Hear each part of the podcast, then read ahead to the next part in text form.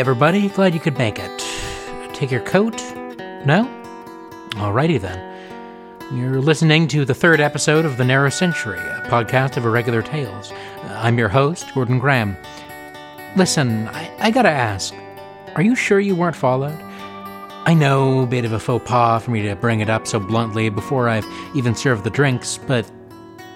You know, times being what they are, us being what we are. Uh, I guess it doesn't matter now. If the damage is done, it's done, and I've got my duties as a host in any case. Here's a story. Just a simple little story. Sit back and relax.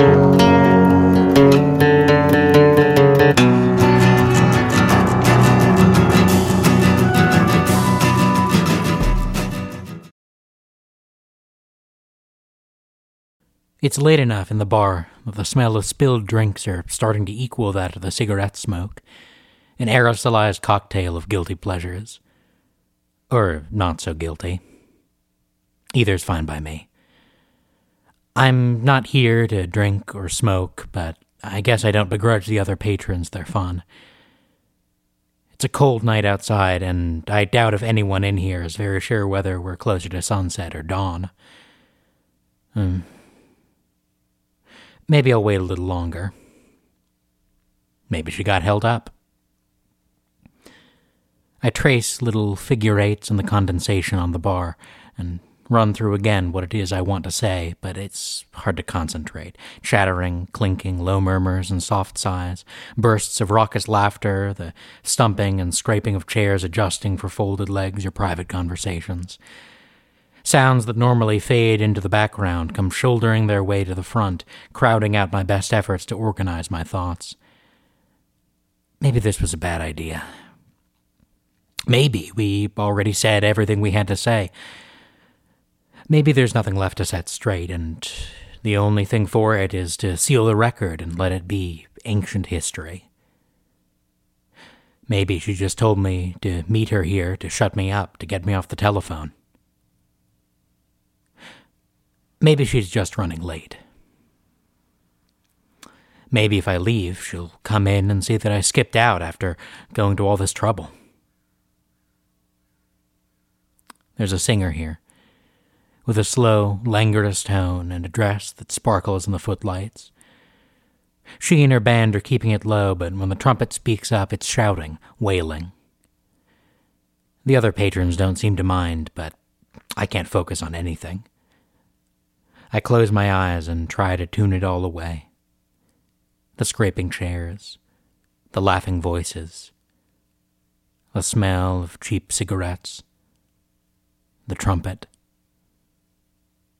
the last three years.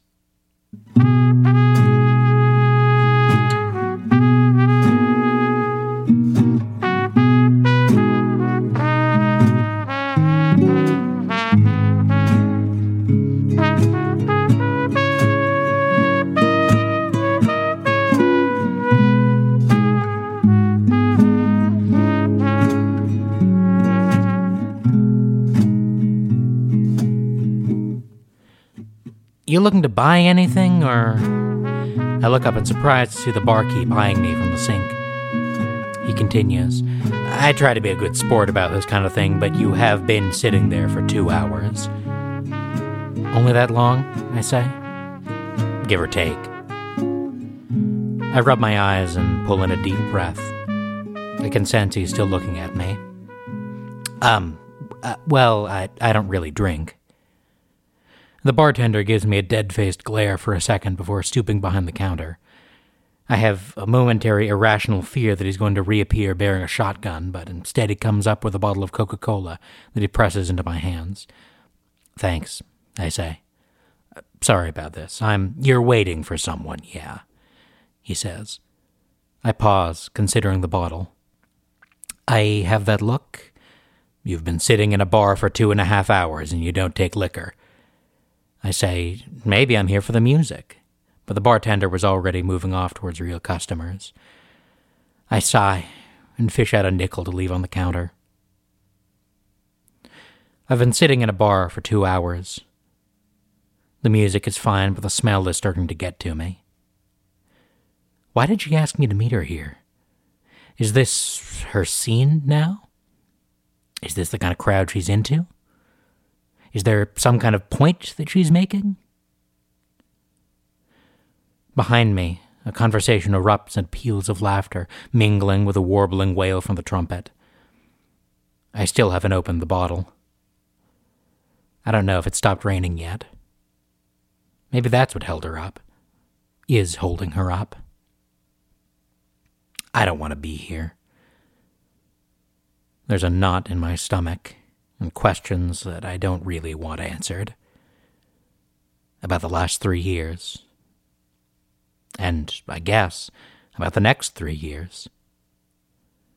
There's no point in knowing one way or the other. I'd rather hang on to the illusions than spoil them with another tense conversation. I'm just gonna go.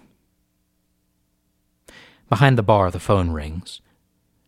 The bartender picks up and murmurs something I don't hear into the handset. Then he tucks it into his shoulder and shouts to the bar, Hey, is there a Marcus hidden here? Marcus with a K? I wave to him, and he gives me a cockeyed look as he brings the phone over and gives me the handset. I do my best to ignore him. Uh, hello? I say. My mouth is dry. This is Marcus. Marcus. It's her voice. Look, I'm really sorry. I know you had your heart set on hashing stuff out, but I can't make it. Oh, I say. I tried, really, but the road into town was washed out, what with the rain. It's fine, I say, uh, some other time. She hesitates. Yeah, she says. I guess so. I tell her, You have a good night. You too, she says. I tuck the handset back onto the cradle, and the bartender takes it away without looking at me.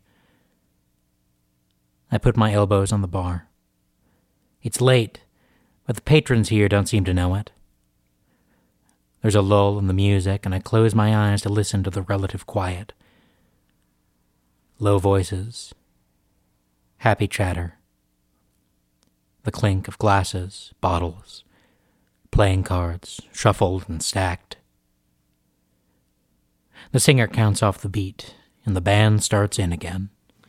One, two, three, four. I let out a long breath, and a smile crosses my face. I open the bottle, take a sip.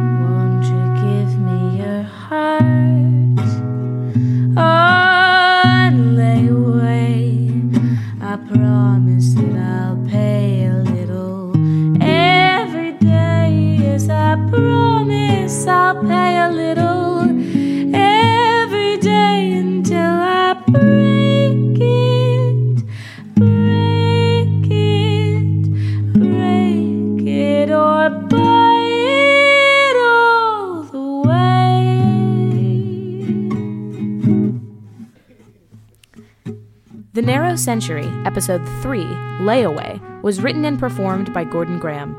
Music was provided with permission by Petunia and the Vipers and Malachi Graham. For written material and further episodes, visit narrowcentury.com.